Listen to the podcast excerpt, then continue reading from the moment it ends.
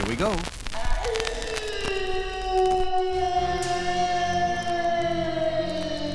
Hi, I'm Dom. I'm a vinyl holic. The first record I ever bought was the Beatles movie medley 7 inch single in a plain EMI red label cover in 1982. Welcome, Dom. My name is Nate. I too am a vinylaholic.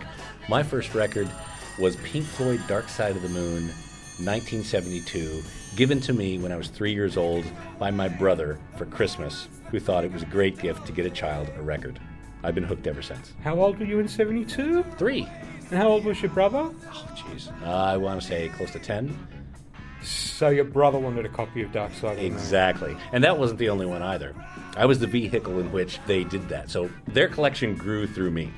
Okay, so if we're going to do the first record we owned as our painful or embarrassing announcement at the beginning, Okay. my one was The Seven Dwarfs and the Diamond Mine, which is one of those Disney record books where you, can read along with in me. In your book. You will know it is time to turn the page when Tinkerbell rings her little bells like this. My parents gave me that. I suspect they didn't actually want it for themselves. I think they gave it to me for me. I would have been about 3 uh, so it would have been 1974. They may have been protecting me from the evils of what came out in 74, Band on the Run. I don't know. T-Rex. T-Rex. I'm not sure. See, I hit the ground running because I had older brothers and sisters. Not to say I didn't go back and do the Disney records, do the Tubby the Tuba and all the different things like that. I did get into those, but bang straight out of the gate, it was psychedelic rock, and I guess that's been a very heavy influence to how I've lived my life since.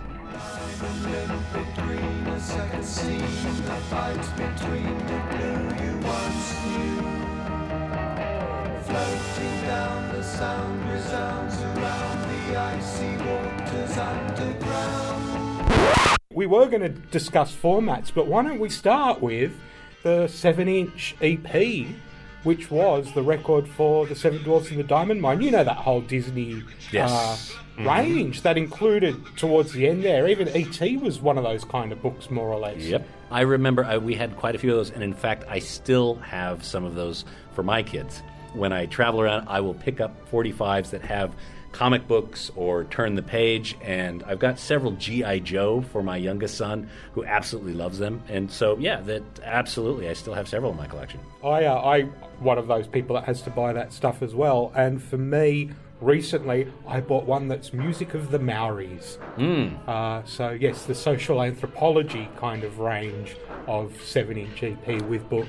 And what is the sound that requests you to turn the page?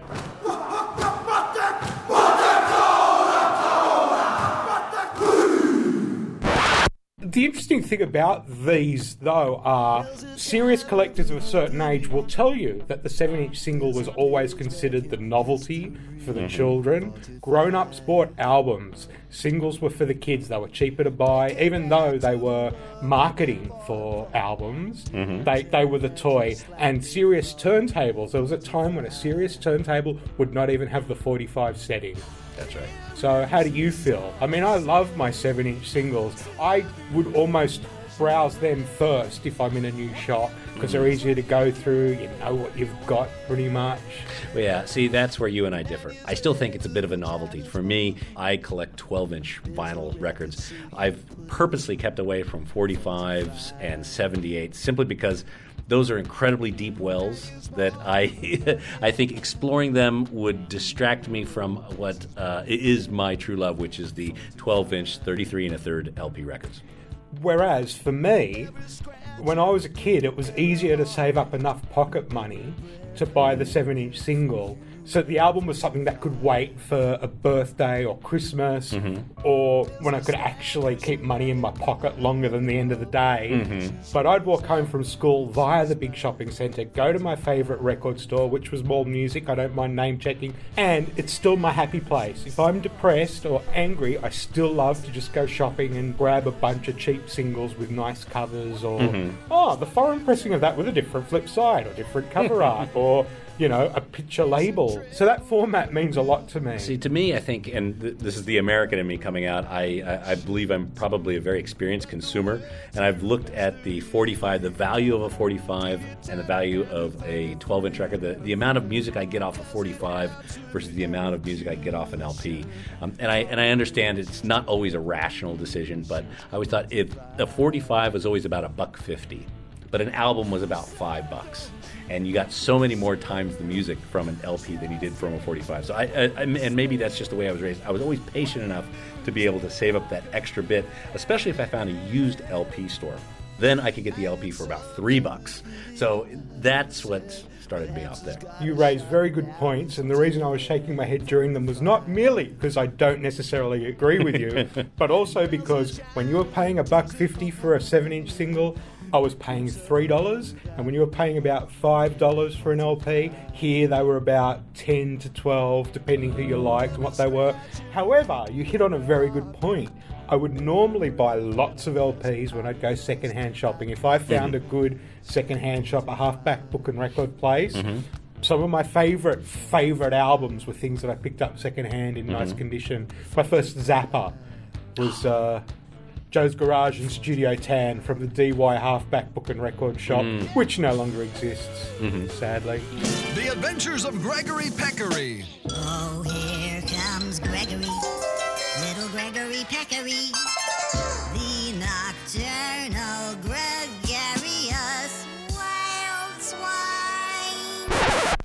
Now, if your thing is the 12 inch 33 and a third RPM vinyl, and mine is the 7 inch 45 RPM mm-hmm. single, can we meet halfway? How do you feel about the 12 inch 45, the extended mix single? I always thought those were more for DJs. Again, one of the things that I didn't appreciate or didn't embrace about a 45 is that I'd have to get up off the couch and flip the record. I've never had the record players where it was so close to me that I could reach over and flip it and, you know, continue my day that way. It was always the, the record player was in a place of reference somewhere in the room and my couch was further back and the speakers were kind of pointing to me i'd have to physically get up and walk to flip the record over. And while i could do that every 20 minutes or so with an lp a 45 is you know just to me a bit annoying in that way.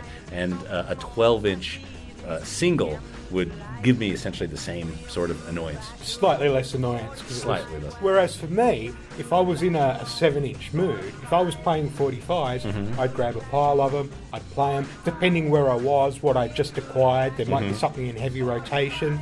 I do remember days driving my family mad because I would listen to Goodnight Tonight with Daytime, Nighttime Suffering on the flip side repeatedly, 10 times in one go, learn the songs and sing along by the end of it. And the 12 inch singles were interesting because they'd be different mixes. So here we are in the middle of a 12 inch.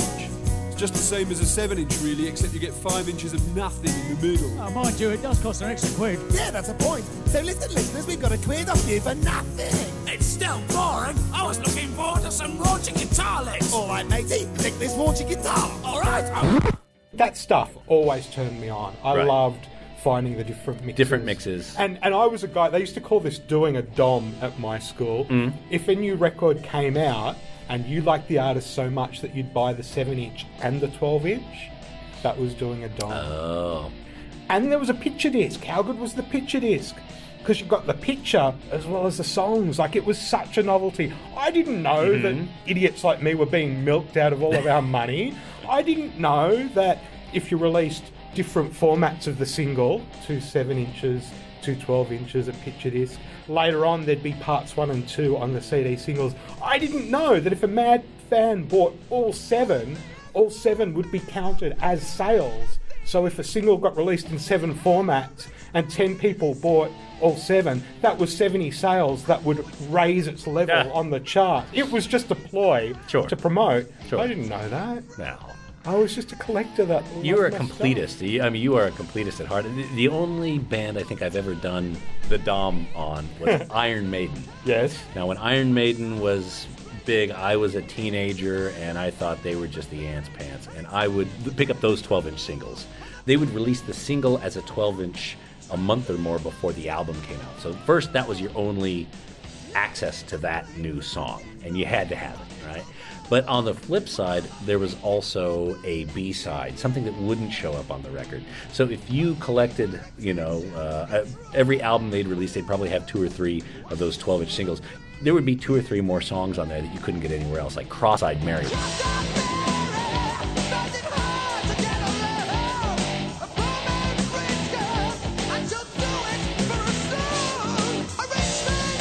Their version of Cross Eyed Mary. Still one of my favorite covers of this day. They had this one song, Mission from 'Arry, which was really nothing but a recorded argument of the band after a show talking about the drum sound.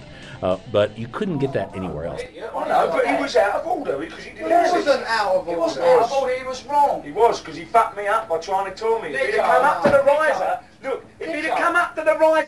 Now, when they started re-releasing all this stuff in CD, they would have all those extra tracks as kind of bonus tracks or whatever like that. But between that time, uh, you know, for that those ten years, if you wanted to listen to their version of Cross-Eyed Mary, you had to find that 12-inch single. So that was the band that I collected those 12-inch singles for. And you'd get those bonus tracks on CDs, but you wouldn't always get the extended versions, the remixes, the Mm. different. Now they're starting to put all of that on iTunes, which annoys me. The whole reason I collected the eyes out of whatever I Right. love was the stuff that I just couldn't get. So let me ask you this, Tom. You've got a, a stack of 45s. Yeah. You've got uh, LPs, heaps of them, no doubt. Any 78s? I never collected 78s because they were kind of defunct by the time I came through. Mm-hmm. No, I do. I lie. I have a 78. You've lied. I did indeed. Again, it was purely for the novelty of it. There was a Nick Lowe album a little while ago, or maybe there was just a single, but one of the formats you could get was a Mhm. special 78 pressing. So I did the DOM. I got the 7 inch and I got the 10 inch 78 format that I can't play on anything. It's not made of shellac, it's still vinyl, but it plays at a faster speed. And if you don't have a player that'll do it, Mhm. it's just a very pretty picture with a lump of plastic in it. Yeah, and, and a little bit of satisfaction within you that says, I, I have everything of this. Yeah, yeah. So I've helped Nick Lowe, you know, buy one more drink or whatever. I, you know, not, I'm not alleging he's an alcoholic. In fact, there's a lovely. I'm not. I don't know. Oh, the legal team's uh, faxing us right now. With a growing sense of dread and a hammer in my head, fully clothed upon the bed. I wake up to the world that lately I've been living in. There's a cut upon my brow, must have banged myself somehow, but I can't remember now. And the front door's open. Lately I've let things slide. So, um, yeah, as far as s- uh, 78s go, yeah, I've never gotten into collecting those.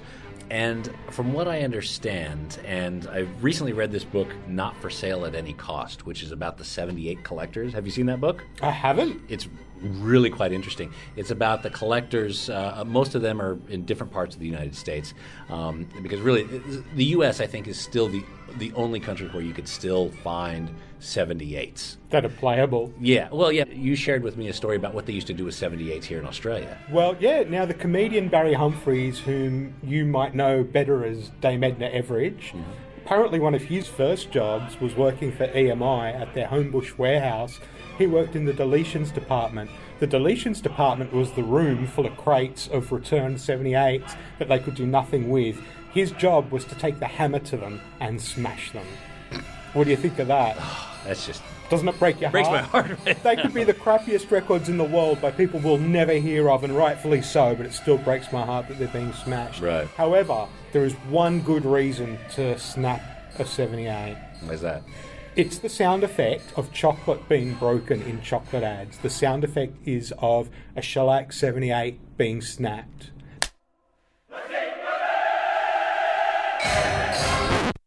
So, with the book, uh, not for sale at any cost, this is about, again, the 78 collectors out of the United States, their tactics and how they, they roam the land looking for different 78s. And of course, there's uh, mainly pre war blues sort of uh, uh, recordings by the likes of Robert Johnson and Elmore James and the like. So, uh, they roam the land, they look at garage sales, at uh, flea markets, uh, in all sorts of different kind of nooks and crannies. They even do research uh, to where they find where the record pressing plants were. So they would uh, understand, well, uh, Paramount Records used to have a record pressing plant in this city in Tennessee. So they'd go to that small, obscure backwater Tennessee town, uh, often try to find, locate the building. If the building has been vacant for some time, they try to climb into the building, see if there's any, you know, file Makes cabinets. sense. Yeah, because in the basement there'd still be crates of. Yeah, and they walk through the the town with flyers, and a lot of times they have to actually have 78 pictures on them because sometimes the town residents aren't able to read. So they walk around trying to find people who used to work at the plant that may have taken stock home. Wow. So it's quite an interesting book about these 78 collectors, but again, it's a very deep well. That's the best kind of Stockholm syndrome there is. now, Nate, I used to work in a music shop, and a gentleman came in with an album of, I think it was an opera.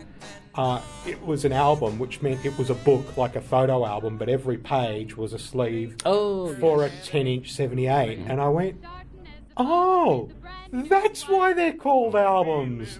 And this man, who, like I was a kid, he mm-hmm. was an old man. I mean, he's probably my age now, but he was an old man. He looked at me and went, I didn't realize I was so old. But think about it. For mm-hmm. me, a record album is a single disc with lots of songs on it. It's not a book full of sleeves, each one a different record playing, you know, a limited amount of music. I got to show my ignorance. I finally just got that when you said it. I've never thought about why they call an album an album. That's why it's an Well, it album. be, yeah. It used to literally be an album. Well, that was like a show to you. You, you, you would go see a show, or, or your parents would go see like you know Oklahoma or some sort of musical thing, and you you would, there would be you know uh, ten or twelve or at least a handful of seventy eights, and they would be in an extendo book, I guess. Yes. So, 12 songs meant six records with Yes. a song on each side. Yes. That was an album. It was housed in a literal book with pages that was an album. now, those 12 songs, six on each side of a single disc, is what we'd call an album. Right. But the meaning of the word was lost because it, through the transition. Well, you call that screen on your computer a desktop. It's not a desktop. Your computer's not a desk. It's become a metaphor, but it Right. represents a desktop. Right. So your record album is no longer literally an album. Same with the mouse. In the early days, we used to grab actual rodents and throw them at the computer screen. Wow. Yeah, I still have those at home. Uh, very hard to delete once they've uh, made their mark on the screen. It was like three blind mice. You could have seen. One more format Mm-hmm. that you might get. Sometimes a 7 inch picture disc would be bigger than 7 inches and would be a die cut shape. Hmm. The shaped picture disc. And I have a number of those. I've seen the singles that are cut in different forms. Like I, I seem to recall the Men Without Hats, the you know safety dance, and it's actually not a round thing, but it's the, their actual logo of a guy with a hat. There are picture discs by the band The Police Right. Mm-hmm. that are in the shape of sheriff's badges. Uh, a big one in England was Mental as Anything's single Live It Up, which was a big hit. Mm-hmm. It was a banana shaped picture disc. Now, when I say banana shaped, Mm-hmm. It was a banana with two lumps in the middle because it was still a you seven inch circle. Like you still needed to be able to play it. Right. So there was a round bit with bigger bits. They never went bigger than what a 12 inch would be. Right. Because that They had to fit on the turntable. had to fit on the turn. It had to be able to be pressed. Mm-hmm. And the thing about picture discs, it's actually clear vinyl with paper in between. Oh. And because it's like that, sometimes it's not quite as thick as it should be. I have owned picture discs that play scratchy whispers because the needle's cut through the vinyl and is playing, Playing the, the paper. paper. Oh. Yes. That's interesting. And that probably also explains why picture discs typically don't have the same quality of sound. No, they don't have the dynamics, they don't have the clarity very often. Right. And that's why they're the novelty. Right. You don't really buy them to play them the same way you would the regular album. Mm-hmm. You buy them because you're a collector and you like the look of them. I mean, if you're a full on collector, you're going to have it anyway. You're going to have Yes. the more playable version. I've, I think in my time I've tried to purchase a few of those, and it becomes annoying because they're just hard to file away. And the most you could really do with one of those things is put it on the wall, make it a piece of art that just collects dust or whatever. But otherwise, you, you're cramming it into your record collection. It's sticking out all over the place. You have banana tail bits sticking all over. So yeah, I think again, I, uh, those sort of things annoy a collector. But I don't know how I feel about them not being something you'd play because one of my beefs at the moment when I go to record fairs or when I'm crate digging is some Gen Y brat who's out to buy vinyls. Like if they call them vinyls, I need a punch in the head anyway. Right, exactly. Not that I'm advocating violence against Gen Y brats, Oh, but my problem with those brats is they'll drive the price up of a record by collecting it, Mm-hmm. not because they want to listen to it, not because they care about the artist. Quite often, and I've heard this quoted, because it'll look nice on their wall. Right. Shut up. Put up a poster of Che Guevara, who you won't know who he is anyway, or what he stood for, or why he's been immortalised on a poster. Mm-hmm. Don't be driving up the price of my records just so that your squat can look a little bit more in your squat. The apartment mummy and daddy are paying for you so it can look a little bit more interesting for whoever else you're inviting over to entertain.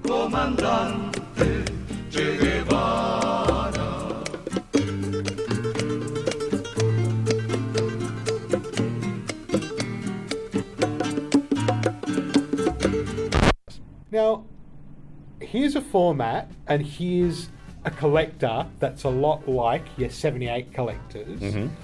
The sound page, the single sided, Yes. floppy plastic. They used to put those in magazines. Yes, Yep. yes, guitar player would always come with a, or keyboard player would always come with a free record. And sometimes Mad Magazine. Oh, they're very collectible. They'd be seven inch singles, but on a square page with Yes. a round. Yeah. And cereal boxes. Did yes, the Monkees released singles on the back of Kellogg's cereal Mm-hmm. boxes. Yes. So I was going to actually talk about the Beatles Christmas singles. Hmm. The Beatles used to put out these singles. Right. every Christmas for the fan club only. That would be them doing skits and mucking about. Occasionally they'd be weird songs. We want to wish you all a Merry Christmas. You think that's funny? that's pretty much the first one. Hello, Ringo here. As you know, I was the last member to join the Beatles. I started to play drums in the group 1962. I've been a couple of other groups. Oh, just wish the people wish Merry Happy. Go on for Christmas. Christmas. Merry Happy New Year. And folks, Happy Christmas and may may everything you wish be granted. Sing, singers Wenceslas, King Wenceslas. King Wenceslas. Well, good King Wenceslas last looked down on the feast of Stephen when the snow was up. So yes, very collectible. And again, the same thing of, hmm, let's see if the pressing plant still has any stock available. And there were. There were people that went, oh my goodness, these are changing hands at X amount of dollars ago, and I can just slip the Watchman a fiver or whatever. Yep.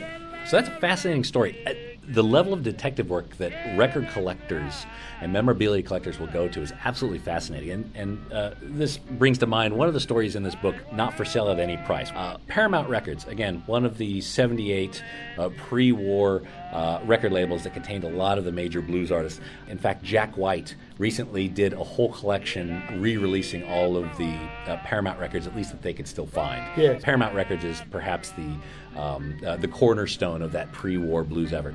The old Paramount pressing plant, which I believe is in Tennessee somewhere, some people went in and they found old file cabinets. They went inside there and they found a lot of literature and documentation and paperwork from the Paramount Company. Now, up to about 20 years ago, the only picture we had of Charlie Patton, uh, the blues artist, was the face. Yes. He's a very kind of angry, kind of looking guy, but Yeah, yeah. you could really, it was just a black and white picture. Um, they happened to find the full body picture of that. So it was the face, but that face had been cropped from a larger picture, and they could now see how long his fingers were, how he was dressed, the type of shoes he had, the background, the type of guitar he even held. And they were able to extract a lot of information out there about Charlie Patton that they didn't have before that moment. Now, that's just Charlie Patton. Of course, you go to Robert Johnson, where they had one known picture of Robert Johnson Mhm. before that collection. And I believe uh, when they found a descendant of Robert Johnson, they actually came up with that second picture of him with a cigarette in his mouth and the guitar, the one they took in a photo booth. Recently, they found a third picture of Robert Johnson, or it's been verified as Robert Johnson. Anyway, again, uh, uh, we digress. But that sort of detective work in uh, record collectors is really one of the reasons why I continue to do it. Now, I don't do the actual detective work, I just collect the stories and appreciate those stories. But to me, it makes it really fascinating and it makes me proud to be part of this vinyl collection community. Tate Goya, record detective. The legend you are about to hear is true. Only the needle should be changed to protect the record.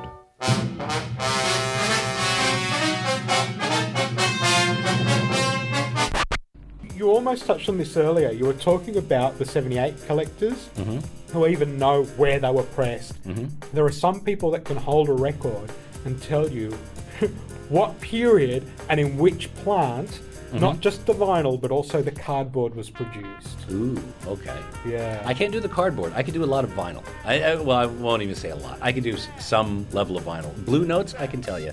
But is it from the vinyl or is it from the label? It's the label design.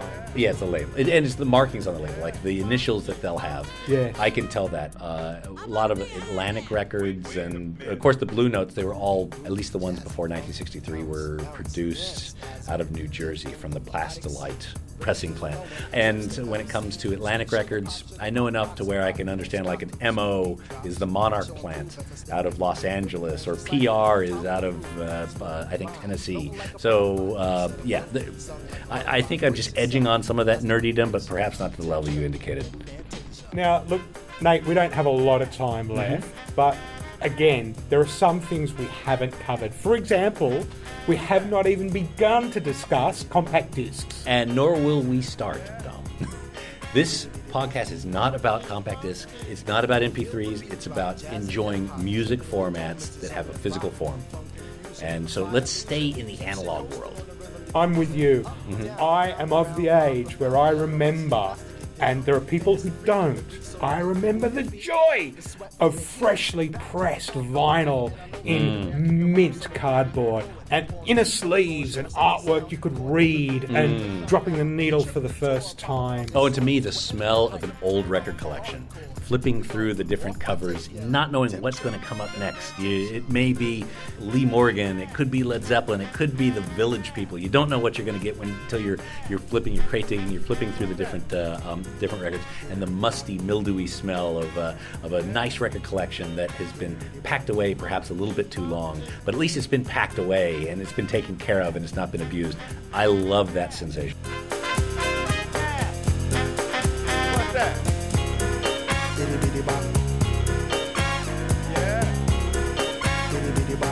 Turn the record over, and we'll continue on the other side.